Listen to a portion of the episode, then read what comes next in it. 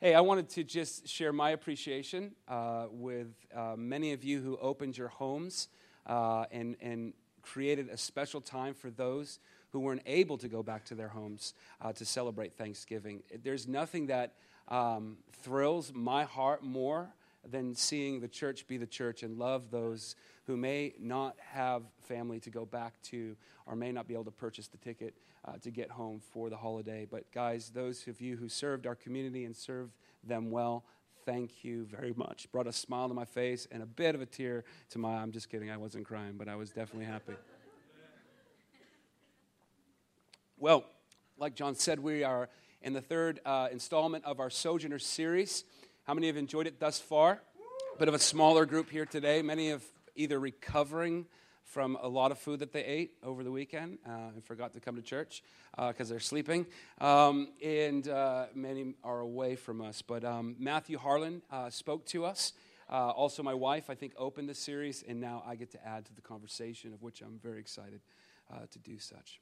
If you would turn with me to 1 Peter chapter 2, 1 verse, verse 11, and we're going to kind of bounce around within this chapter um, to get the feel and the scope of Peter's letter here. Um, here in verse 11, it says, Dear friends, I warn you, as temporary residents and foreigners, to keep away from worldly desires that wage war against your very souls. Let's read that again. Dear friends, I warn you as temporary. Now take this personal, okay? Take this like Peter is writing to you, or your pastor, Daryl, is before you right now saying, Hey, I'm going to warn you something, okay? Let's take this personal. Dear friends, I warn you as temporary, temporary residents and foreigners to keep away uh, from worldly desires that wage war against your very souls. Uh, the Sunday before last, if you were with us, I uh, was speaking from Romans chapter 13, uh, where Paul wrote a letter to the Roman church addressing uh, the issue of authority. Um, being subject to government authority. Uh, he wasn't dealing with government in the church, he was talking about the big dogs, right, in the White House, so to speak. Um, and so he wrote a letter to the um, Roman people um, asking for uh, their submission to all governing authority. And what we discovered when we uh, talked about Romans chapter 13 was a man named Nero, who was the emperor of Rome at the time, was a very evil man. Um, he was considered most, uh, or by most in his time, to be an antichrist or the antichrist. I mean, that's not any title you want to get, uh, you know, you know, as you're serving uh, and as you're in a place of authority. But he was uh, a, a, very evil man. We can't even begin to uh, touch um, the level of evil that this emperor embodied. Um, uh, but although it's not, uh, it can't, we can't be certain, meaning not we, but many theologians and scholars, um, historians can't be sure, but they're, uh, they believe it's possible that this letter was written in the height of what is called uh, the Neronian uh, persecution. And we talked a little bit about that uh, on that Sunday, too. You can go back a couple Sundays in the archives and you can find out more details about the Neronian persecution. Um, essentially, um, to make a, uh, a, long story short, uh, it's believed that Nero uh, set flame to the center part of Rome uh, in order to rebuild it. Um, and he, as speculation was growing in the city, seeing how his estates and investments were not touched, pretty interesting that many houses burnt to the ground and many buildings burnt to the ground, but his um, were left unscathed. Uh, that speculation started to grow within Rome amongst their citizens. And they believed, or they started to believe, that Nero was the one who started this fire. And it was right, he did. Um, but he needed at the time an scapegoat because the rumor was getting back to him. And so he decided to blame the church. It's always the Christian's fault. Do you know that? 2016, nothing's changed. It's always the church's fault.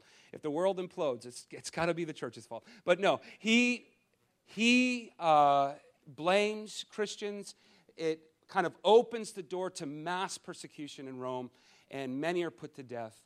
It's believed that Nero was uh, the one, or the emperor, that had both Paul and Peter put to death.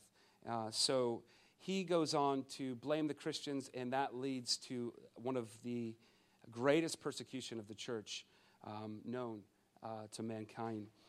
And so, as we move forward in 1 Peter chapter 2, it's important to understand the background, right, of what's going on here and why Peter is writing this. Um, if we could just get an image here, um, Peter is not writing to Rome, to the church of Rome. He's actually uh, writing this letter to Asia Minor. There's a couple of uh, European countries that he's sending these letters out to. And it's not that he is um, concerned much about the persecution happening in Asia Minor, but he is uh, concerned that what is beginning to materialize in Rome through persecution might spread to these countries. And so he's warning them. Now, what's interesting about First Peter is that um, Peter is writing to newly saved believers. Could you imagine if your first introduction, introduction to Christ is uh, on the heels of one of uh, history's most ferocious, gruesome time in the church? Like he's preparing these guys for persecution, essentially. They're, they're new believers. We know this because if you look at, I believe, uh, verse 4 of chapter 2, Peter says, You are coming to Christ, you um, who is the living cornerstone of God's temple. He was rejected by people, but he was chosen by God. And so Peter, right there, is addressing these new believers that are coming by the droves into the church in Asia, Asia, Asia Minor. Excuse me, little tongue tied. And so he, in addition to warning them against worldliness, tells them, I think, some of the uh, are one of the most remarkable statements of the New Testament, of which both Paul, Peter, and the apostles attest to. Live as citizens of heaven, as temporary uh, citizens, foreigners to this country. Live in such a way. And the, the way that Peter seeks to define what uh, this uh, living as exiles looks like is, is abstaining or staying away from worldliness. And to cap it off, he's not talking to seasoned believers, he's talking to new Christians. And so Peter writes this in concern that the sufferings of Rome will eventually materialize into other parts of the Roman Empire. Um, what has stuck out to me in looking at this passage of Scripture is kind of uh, the surrounding verses or the leading verses to verse 11 and that's in starts actually in verse 9 of the chapter when peter talks about identity. I'm so grateful for matt last week um, touching upon uh, the reality that we are children of god sons and daughters of god. And I, I can't help but think that's exactly what peter does here. Is if you look at verse 9 peter starts off by saying but you are not like that um, for you are a chosen people you are a royal priest a holy nation, God's very own possession. Isn't that remarkable? I mean, I, I think, I, I can't help but think in the 21st century in the church today that we don't get rattled by that statement. Nothing within us really gets like touched that the God of the universe, the uncreated, all knowing, all powerful God, has made us his possession, his chosen people. Don't you love that that that that first Peter starts with addressing the issue of identity before warning these new believers to live as temporary uh, residents, as foreigners. I, I, I want to I wanna stick with this a little bit because I think identity, knowing who we are, changes the whole game. you know? Not that we're in a game. I'm not i'm not please don't take my words out of context but but you understand like it changes the way we worship. It changes the way we give. It changes the way we live. It changes everything. You're, you're, you today are a chosen people.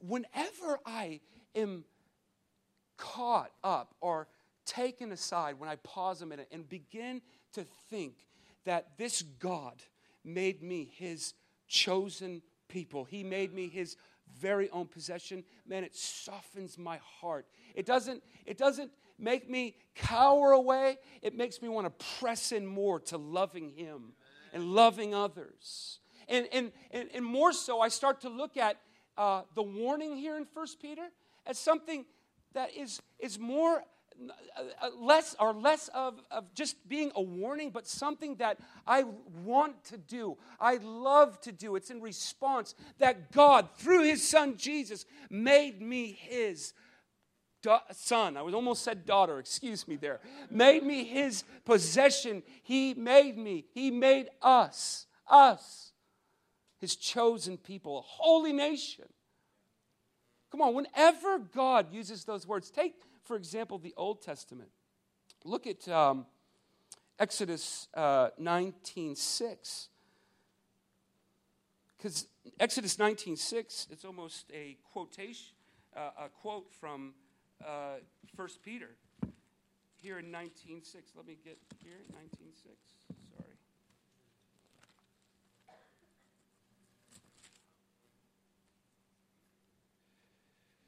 In you will be my kingdom of priests, my holy nation. This is the message you must give the people of Israel. Can, you know,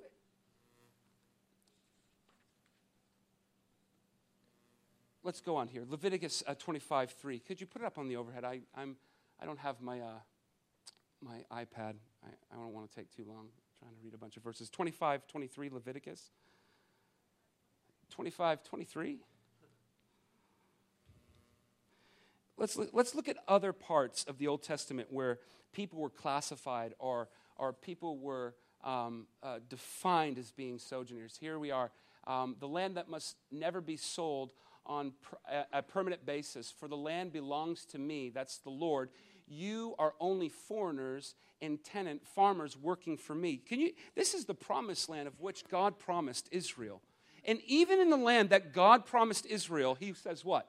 You are foreigners.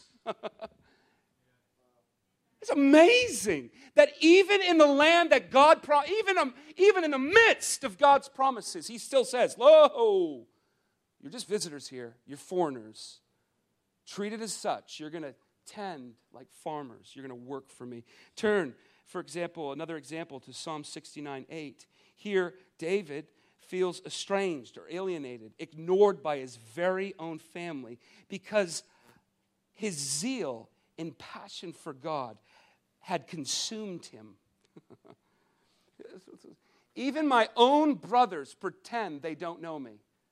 They treat me like a stranger. Here, David is amongst his own family because of his passion and zeal for God, feels isolated, feels alienated from his very flesh and blood. Let's turn one more scripture verse Genesis 23 4. Genesis 23 4. Here's a story uh, of a sojourner. His name is uh, Abraham, if you haven't heard of him. He had no land, and he came to a point where his wife had died, and he had nowhere to bury her. Could you imagine that? Here he says, Here, I am a stranger and a foreigner among you.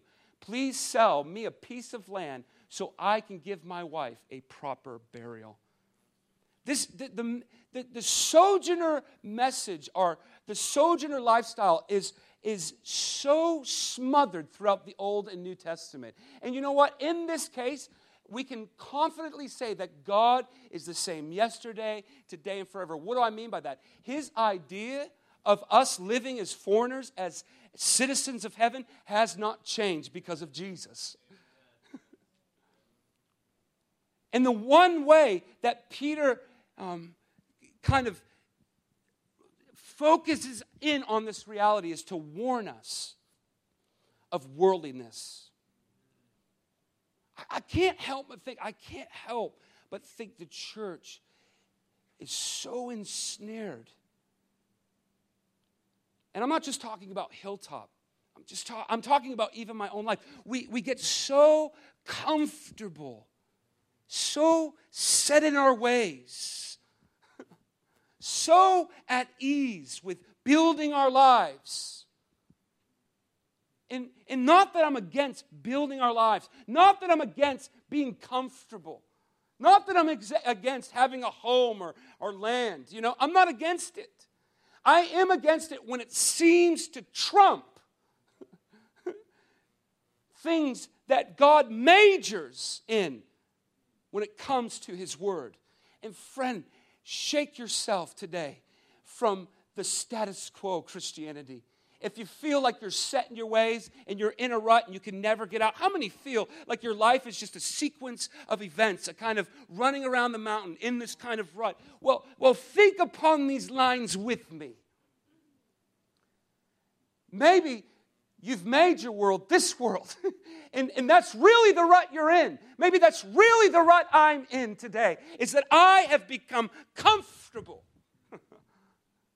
to just show up Sunday, sing a couple of songs, and then go on with life as usual. Friend, I'm telling you, God will haunt us. he will haunt us. You will forever feel on this side of eternity, isolated and away from God, if you cannot deal with worldliness in your heart. It's not your pastor's fault. It's not the leadership's fault. It's not the church's fault. Mainly, it's our own fault. We got to shake free from the norms and the ruts that we feel like we're in. Wake up and realize this is a brief moment right here. Very brief. Very brief. I can't say this enough. I cannot emphasize this enough to us here this morning. I'm sorry if this comes across a little bit passionate, maybe a little bit angry. I'm not. I'm concerned. I'm concerned when a thing as little and trivial as elections can rock the church so much. Oh no, he said it. Yeah, I said it.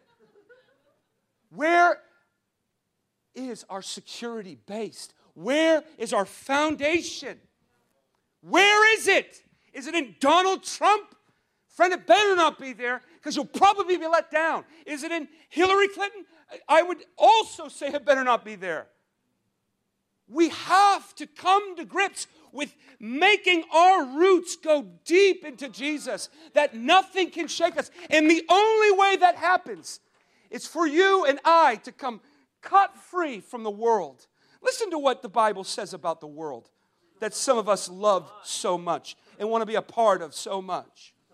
Now, again, hear me. I'm not talking about just hiding in a cave and isolating away from the world. Today, guys, Jesus' words ring clear. We're to be salt and light. Come on. I'm not talking about just hiding away until Christ comes. I'm talking about the governors of our heart what, what pulls on this? What, what dictates the outcomes of our emotion? Let's turn briefly to 1 John chapter 2. Let's, let's see what John said about. I know it's Sunday. We should probably not read passages like this, but uh, it is the Word of God. I didn't say it. Okay, here it is. Do not love this world, nor the things Oh, God, he said it. Could you define those things? Listen, today, you know the things. I know the things. We know the things. It's not a mystery. It's what's ever holding you back. It's whatever has you ensnared. Those are the things, friend. I'm not talking about your dogs. Or, I'm not talking about your clothes, although materialism may be a problem for you. We know, we know. Let's not play like it's a big mystery. We know today, you, I, sitting here in this church today, know the very things that hold us back. Why? Because we have the Holy Spirit. And the Holy Spirit doesn't play hide and seek. he doesn't. It's very clear. The only issue is if we're able to come to the point to say, Yes, Holy Spirit, that is it. That is the problem. And today I'm going to deal with it. So, do not love this world nor the things it offers. For when you love the world, you do not have the love of the Father in you. For the world offers only a carve, craving for physical pleasure, a craving for everything we see in pride in our achievements, in possessions. It's here, guys. It's in, it's in the book. Do you know that we can make idols out of our possessions?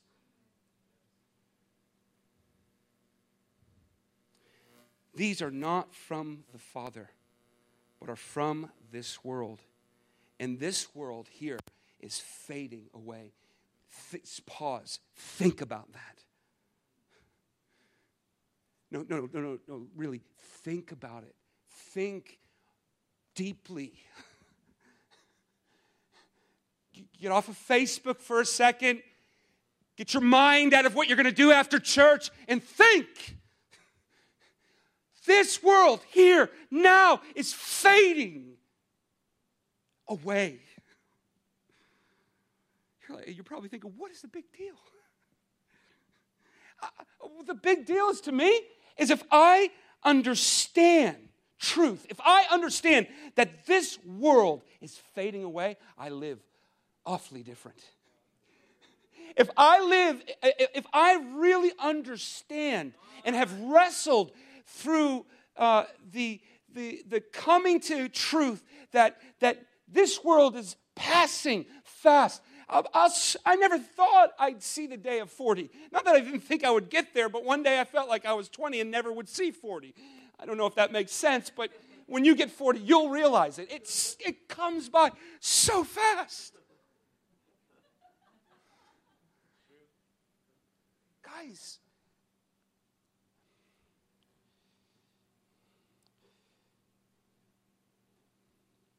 And this world is fading away along with everything that people crave.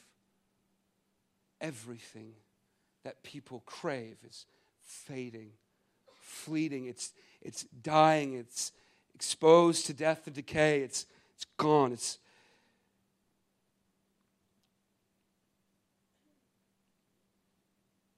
but anyone, in verse 17, but anyone who does what pleases God will live forever. You see, why, why are we doing a series like this? Because we're trying to snap the church out of the norms of just getting locked into routines and ruts, living and craving and discontent because they don't understand that really, ultimately, what they're craving will never satisfy them. Never. You may think it may have a brief moment where you're actually uh, satisfied and you're actually content. But, friend, it will pass if you have the Holy Spirit. It will pass, and you will be left in the, the closet of jadedness and depression. Depression is more than just some psychological epidemic you know in the church it's really tied to what we're craving because so much of our spirit man wars against the things of this world and those cravings, and they're constantly at conf- uh, conflicting with one another. And the only way you, I, find true peace is to do exactly what Peter said war against that which wages war against your soul. I know, I, we've been in America for a long time and things are pretty nice, you know, pretty comfortable. I, I, was walking my dog at like four o'clock this morning. I'm like, I can't believe I'm just walking here on the streets. It was kind of like just like one of those moments. Like other countries, they're like so, like everything's so. But, but freedom can be our worst enemy sometimes.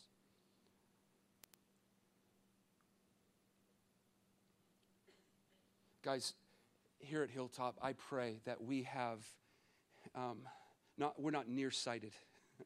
I pray that, I pray that we're just not living for here and now. I pray that we understand that, that the real war that's going on are the things that are, are warring for our, our soul, the, our affections.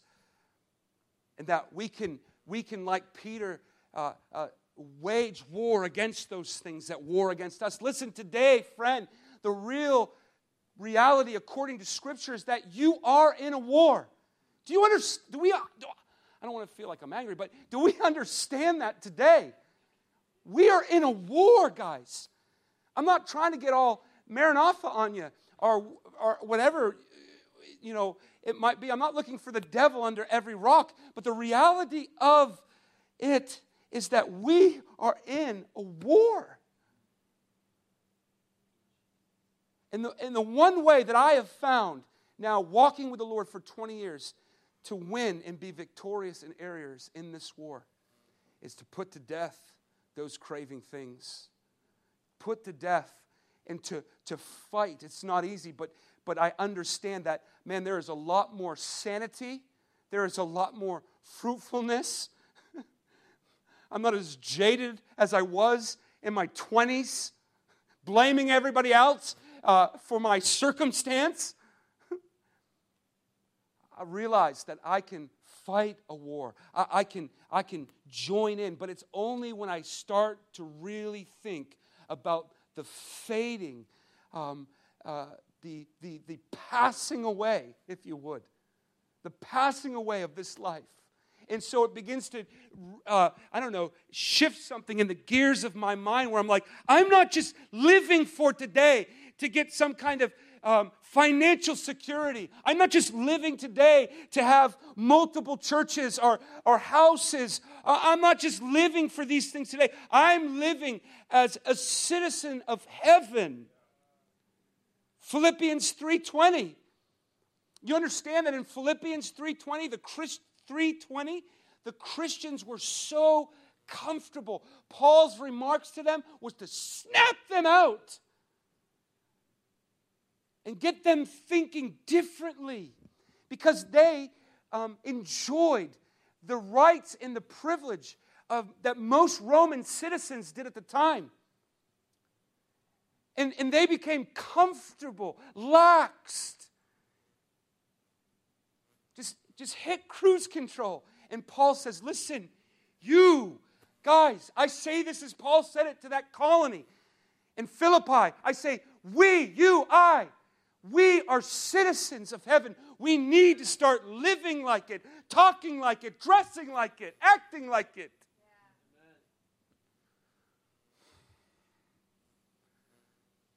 I'm not angry. I love my wife. Uh, we have a, a little boy, is seven, happier than a lark. Um, you know, I have a little dog. I don't beat him. You know, I'm very, I'm a happy guy. But I am concerned. Come on. I am concerned, guys. You see, when we leave this place today, the funny thing is, is nothing is guaranteed and nothing is promised us. The only thing that's guaranteed and promised us is our eternal vocation. if you believe here today. The only thing that is promised is not your safety, it's not your security. it's that you, right now, have a father who is building a house for you. And one day, we're going to be with him. And that day, those days are never going to end. Those days, those days will never cease. In those days, there will be no such thing as cancer. There will be no such thing as jaded Christianity and offended little small minded people. It will be the citizens of heaven gathered around Christ. For, man, if you're bored in worship today, whew, listen, we're just, we're trying to prepare you for what's to come when Christ returns. Because we're going to spend many hours around his throne singing the high praises of God. I'd encourage you. Don't just sit back and drink your lattes during worship. It's not a spectator sport. Oh, I'll, I'll raise my hand if it's good. I'm going on a tangent. I'll raise my hand if I feel it. Oh, friend, how far we've come. How far have we removed ourselves from what's really need when so- what really is needed when singing songs. Man, you put children up here, I promise I will be lifting my hands and singing loudly. You put the worst band up here uh, uh, in America, and I tell you, I tell you, guaranteed, hands down, I'll be worshiping. Why? Because God is great. It's not just some kind of buzzword, friend. God is great.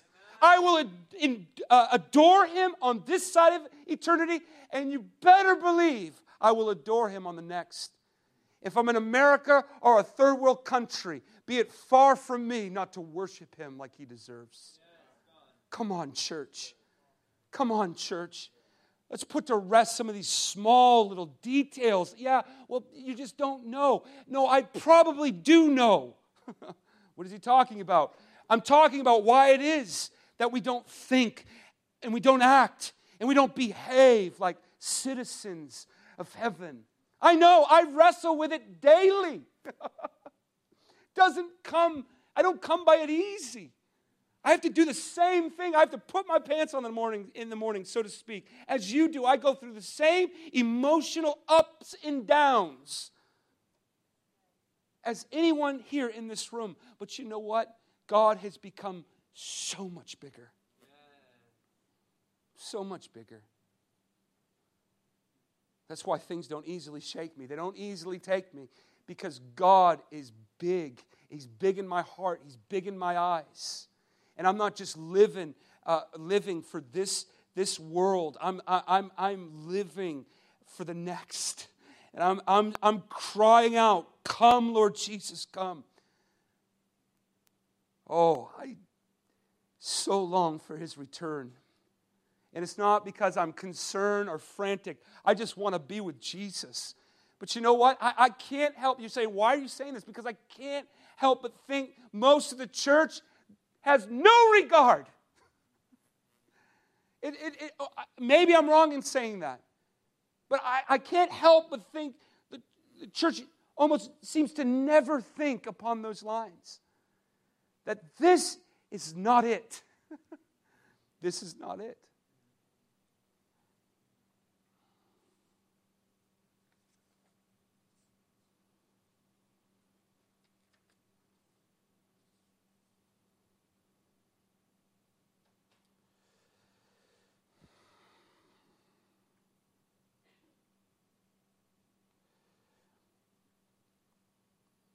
Again, I, I want to just stress that I am not in any way advocating for like, you know, this pull away from life in the world. I'm not.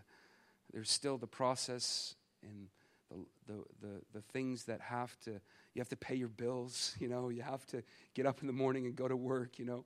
You got to do those things. It's what we got to do. Uh, but I'm, I'm talking more about uh, something that consumes us. And, and, and yes, do I have to do all those practical kind of due diligence? Yes, absolutely. Got to pay my bills. Got to got to do those things. But man, my mind, my gears are constantly spinning. Oh, ah, this life is fleeting. It's passing. It's fading.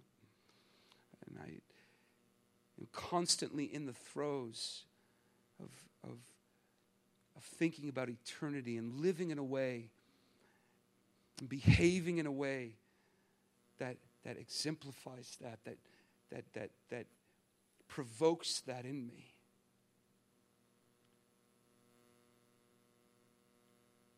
Father, I pray that you would help our church. Help Hilltop, God. We cry out for the Holy Spirit to come alongside of us Lord, I know that many of us maybe feel accused or like I'm trying to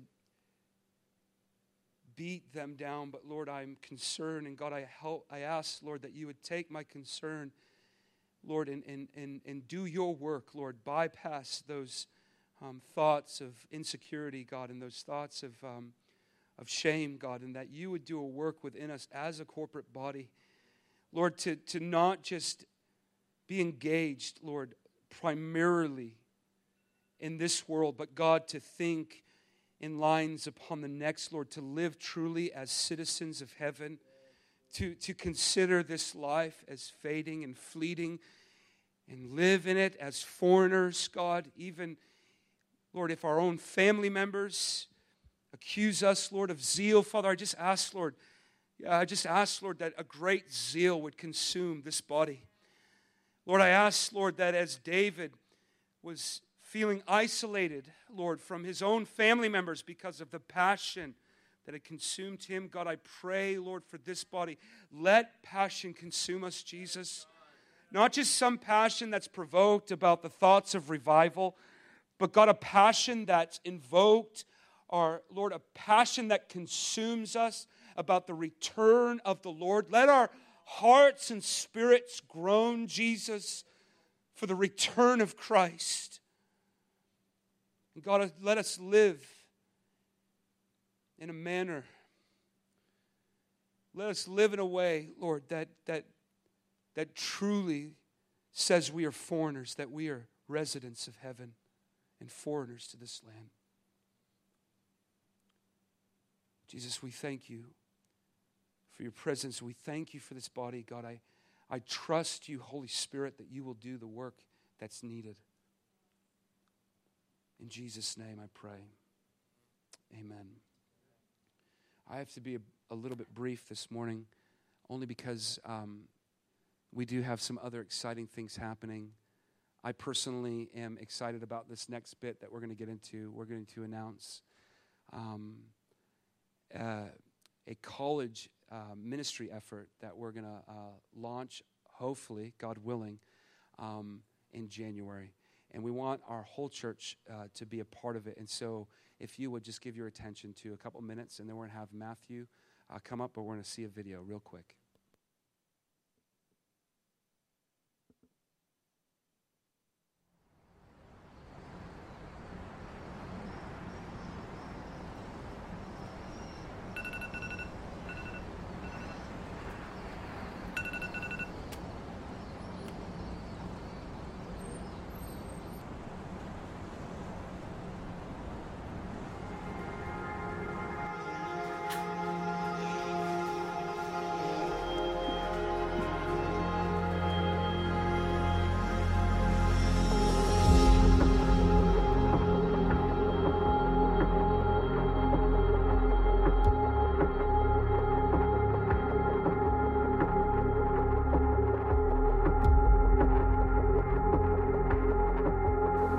This time, it's different. This time, we're hungry. This time, we want it. More. More than just the thought of it. We want God Himself. No flash, no show, just Jesus. This hunger must be shared. We must continue to burn for the things of God in intercession. We run with fervency, praying, Lord of the harvest, send laborers, send them, that they may go to the campuses and mark history like it's never been marked before.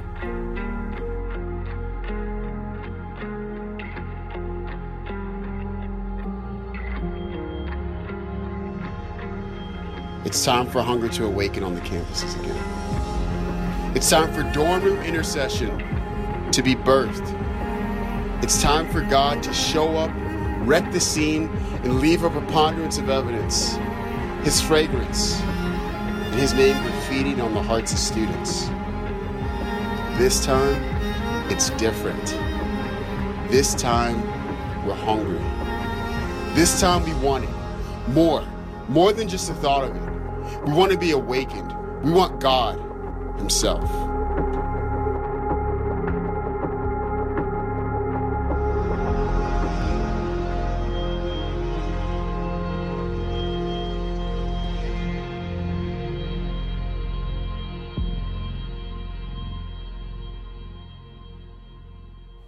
On January 15th to February 23rd, we're calling all of the college campuses in America to fast for 40 days. On February 23rd, which is the last Thursday, it's the National Collegiate Day of Prayer.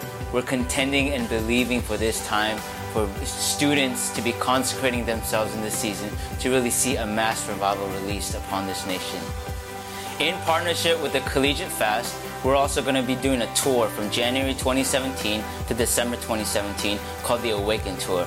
We're going to be traveling across 24 different campuses across New England, and in partnership with that, we're going to have six regional gatherings for a night of worship, prayer, and intercession. We invite you to join us for this fast and join us also as the tour kicks off as well.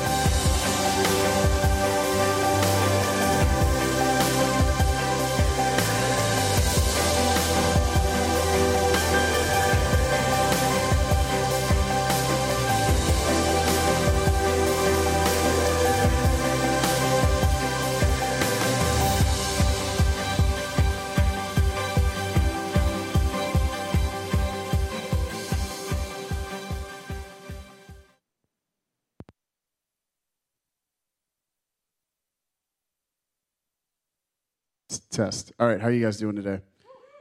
Amen. So I wanted to chat with you guys for a little bit. I'm going to be brief. I know you guys are some of you guys are looking to get out of here. Um, but we are doing something called Awaken uh, coming up in 2017. And essentially, we're going to take the whole year. About 10 of us are going to go to campuses, and essentially, we just want to labor with the students on the campus. So we believe God wants to do two things through this tour. One, we believe that He wants to unify the Christian groups within campuses.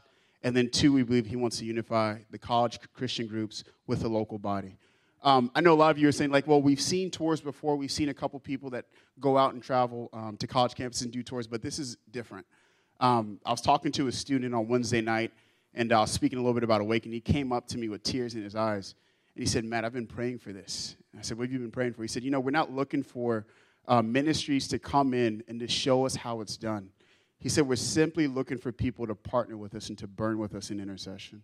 And so that's what we want to do. We want to go and just essentially be made available to God um, to see prayer birthed on campuses. And we're believing that when prayer is birthed on campuses in a unified expression, it's going to mark revival like we've never seen it before. We believe students are going to be sent out from the college campuses of America and the world, and they're going to change history like we've never seen it before. And so this is something that we pray for a lot in this house. Um, you can't be a part of JHOP and, and not pray for the college campuses. It's just in our DNA. And so we want you guys to really partner with us um, through this effort. And essentially, part of the 24 nights of worship, we're going to be going all throughout the East Coast. And we're going as far as we just confirmed Tony, uh, we're going to UPenn. Uh, and uh, we're going to be doing 12 hours of, of nonstop uh, prayer and intercession, partnering with the local student groups there and other ministries. So this is a unified effort. We're believing that God really wants to unify the body through this expression. It's not only Hilltop, but we have YWAM jumping on board. I have some ministry friends from Houston, Texas saying, God has put this on our heart for 2017. We're joining with you. Actually, just last week, Kelsey wrote an article for Campus Renewal, and uh, we received an email from some random intercessor out in the Ozarks in, uh, in Arizona. And she said, We've been praying. She said, God told me, awaken East Coast. And so I decided to Google Awaken East Coast, and she came across Kelsey's article, and she said, "This is exactly what God is looking to do in this time." And we have we have a couple of intercessors in Arizona praying for you guys through this effort. So we want you guys to really join in with us. A lot of you guys aren't in school. That's okay. There's other ways that you can actually partner with us. One being finances. We're looking to raise thirty thousand dollars. That's a lot of money, and essentially what that's going to do is that's going to help us get a van um, it's going to help us get a sound system so we don't have to take from the house of prayer. We don't have to take from the operations here at JHOP. And it's going to help us tour for the whole year of 2017. So I really want, I really want this to be a, a joint effort. If your heart is burning for this, if you're saying, yes, I want to sow into the campuses, I want to sow in what God is doing, I want to encourage you to give. We're going to take an offering now for this effort. Essentially, again, it's going to help us get a van. It's going to help us tour the campuses and, and really pull this thing off well. And so I want you guys to, to join in with us, not only in prayer, but also with your finances um, into what God wants to do. So the, actually, the ushers are going to go around and they're passing out um, an offering basket. If you, if you want an, uh, an envelope, uh, you can use that. And there's also a couple ways to give, actually. So we, we are still working with our new giving system. Like going forward, uh, we'll have like a special option for the online donation to give to specific things, but we didn't get that set up for today. So if you want to give to the special offering, just use the envelopes on your chairs. You can enter your credit card, inf- you can write your credit card information on the envelopes as well, or put a check in there. Awesome. All right. And also, if you do want to utilize the online app, um, we have a way we can parse that out for Awaken, but just essentially w- write on the envelope for Awaken. Um, but yeah, so you're going to be hearing more about this in the next coming Sundays. Um, right now, we're actually looking to gather people to help us. Um, so there's a couple needs. Um, where's Allegra Fletcher at? Allegra here. Allegra's over our worship team, and essentially what she's doing is she's gathering worshipers from around the city, from different ministries, different churches, to help us um, do these different sets on the campuses. And Peter Kim actually is over our intercession, so he's talking to the campuses. He's going beforehand and actually praying with them to hear what God is already doing on the campus and how we can partner.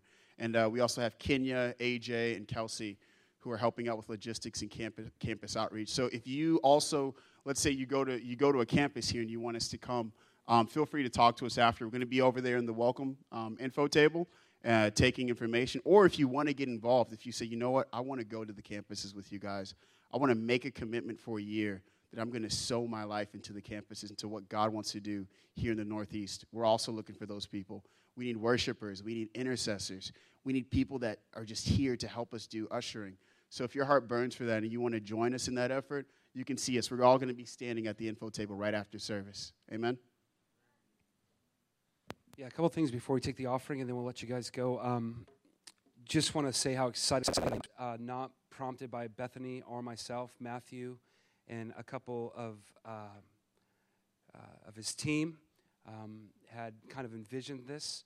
And um, you know, we for a decade now have been praying faithfully uh, for the campuses in the Northeast, but pretty much uh, throughout America uh, for 10 years and are just excited to see um, Matthew take um, the vision of uh, student revival and student awakening to the campuses. And uh, I don't know what the Lord's going to do. I have great faith that something remarkable is going to come out of this. Um, and, and we've prayed a lot for revival, particularly, um, you know, student revival. Um, but we get to now uh, pay for that. And not only pay, but we also get to participate and volunteer ourselves because listen revival merely isn't just going to happen because we're praying about it I don't, I don't know. I mean, yeah, it starts there, right? We gotta, we gotta be people who pray, right? Absolutely. But we also have to be people who go. And that's why I'm thrilled as a pastor and as somebody who will uh, sponsor uh, financially this team to go um, I'm thrilled to be able to do this as a church and get behind the vision and ultimately, I believe, the dream and passion of Matthew's heart. I, I, I really do believe that God doesn't just move upon our prayers, but He moves upon our finances and He moves upon our participation. And so, two ways that we can join in. And you're going to hear uh, a lot about this, I think, through December and even January. Um, and as we gear up as a church to come behind uh, this team of young people and serve them and serve them well as they've served us. And I, I think, I, I know I'm very excited about it. So I want to encourage you um, to, to be excited about this, but also be praying for us as we go on to try to get these 24 campuses. What do we have, six or eight? Or yeah, eight. eight so far?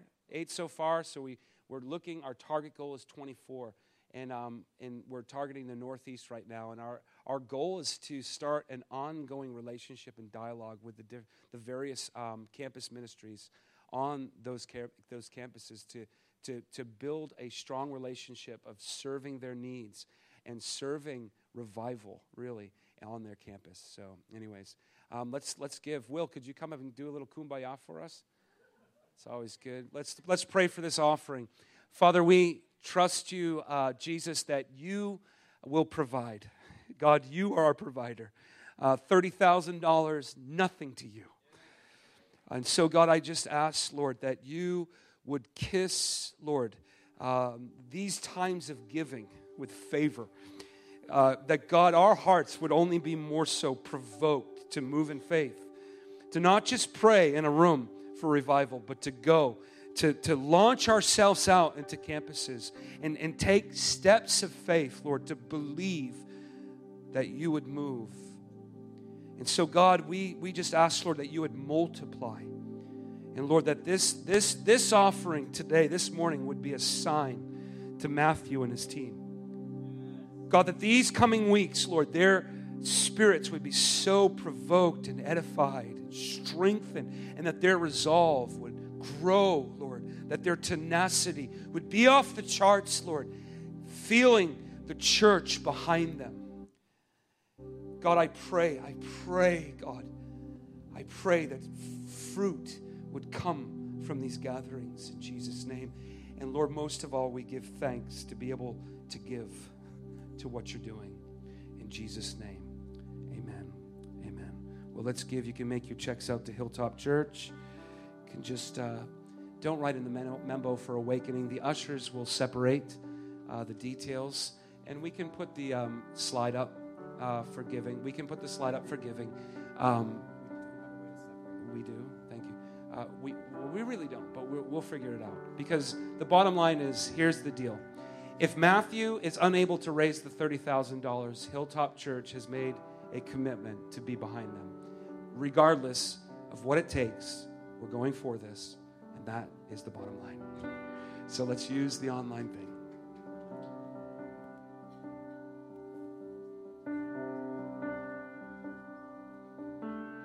Waking my soul come awake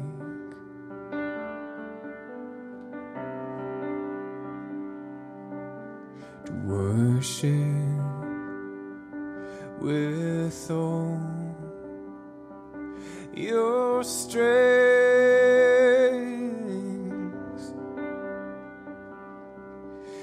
spirit of the living God Come fall afresh on me. Come wake me from my sleep. Yeah, and blow through the caverns of my soul, pouring me to overflow.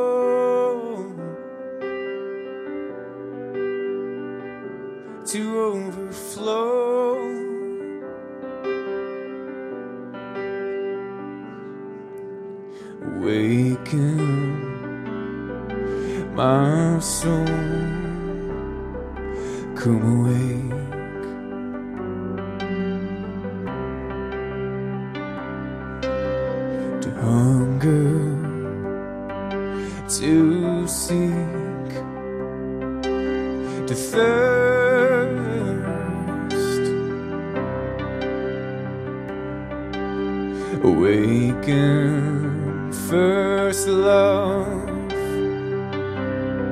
Oh, come away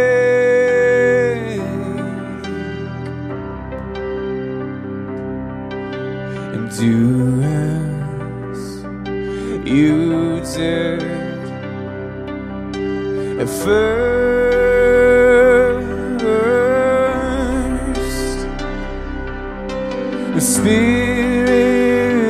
The living God. Come fall afresh on me. Come awake me from my sleep. Oh, and blow through the caverns of my soul, pour in me to overflow.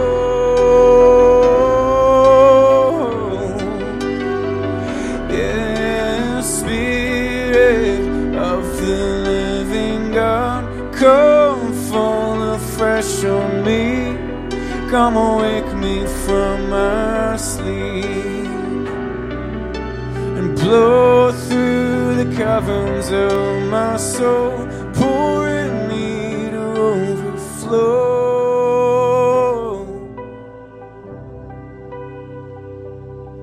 Jesus, we thank you for the Spirit of God, the Holy Spirit, our comforter, our friend. Lord, we just ask, God, as we've just sung, Lord, that that Spirit would flow, would pour.